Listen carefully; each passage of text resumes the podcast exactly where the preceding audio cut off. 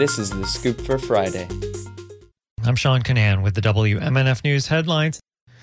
The Florida Senate has revamped a proposal aimed at keeping children off social media. Debate continued yesterday about whether restrictions would be constitutional and whether they would infringe on parental rights. The Senate Fiscal Policy Committee approved the bill, which is a priority of House Speaker Paul Renner.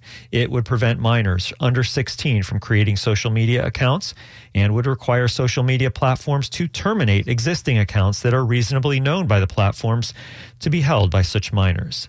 The House overwhelmingly passed the bill last month. Supporters of the bill, including Senator Travis Hutson, described social media as harmful to children's mental health. We all know, in nationally, not even in the state of Florida, uh, social media is a problem.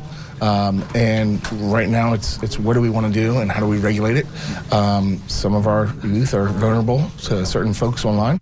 Opponents of the bill feel the legislation may not be constitutional. Senator Shevrin Jones also feels parents should have the right to make decisions on social media, not the government. I know the harm that social media has brought to communities, but it is not the legislature's job to parent the parents in how they parent. It's not our job to do that. The bill is now ready for consideration by the full Senate.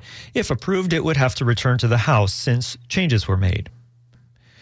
The Florida House has passed a controversial proposal aimed at allowing people to kill bears in self defense.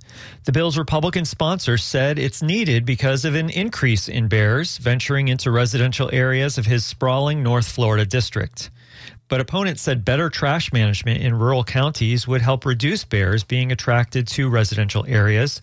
Democratic Representative Katherine Waldron called the proposal shameful in undermining the jurisdiction of the Fish and Wildlife Conservation Commission to give people free reign to kill remaining black bears. The House voted 88 to 29 to pass the bill. The Senate is scheduled to take up its version of the bill on Wednesday. Last year, Governor Ron DeSantis signed a sweeping anti immigration bill into law.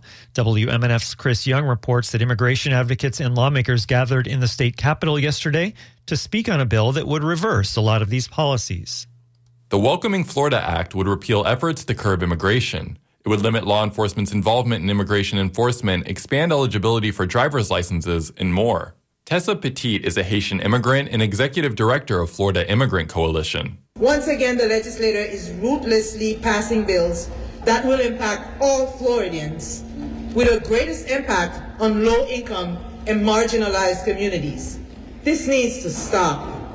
Last year's Senate Bill 1718 was signed into law in July. It criminalizes those who cross into Florida with undocumented immigrants, requires strict verification of immigrant status for employers, and more. Senator Victor Torres is a sponsor of the Welcoming Florida Act. For many years, my Hispanic brothers and sisters have been under assault in Florida with anti immigration policies that make it harder for immigrants seeking the American dream to make the dream a reality. The bills were filed in the Senate and the House. They will likely face opposition from a Republican led legislature. For WMNF News, I'm Chris Young. The Florida Senate has backed a bill to keep pot alternative products out of the hands of minors. The bill tightens restrictions on how hemp extract products like Delta 9 are advertised. The products can have similar effects to traditional marijuana. They've been the focus of regulation by the state in recent years. Lakeland Republican Senator Colleen Burton says the measure strengthens the work done by the legislature last year and is the product of increased legislative experience with the industry. Absolutely made crystal clear for me in the process of working on this legislation that I work with 39 senators who care about their constituents, who care about the health and safety of Floridians. This year's proposal prohibits the product's packaging or advertisements from displaying cartoons, toys, or other features that specifically target children. Today it'll be mostly cloudy and warm. Highs will be in the high 70s. Tonight, cloudy with showers after midnight. Lows will be in the low 60s. And tomorrow, rain with possible thunderstorms. Highs in the mid 60s.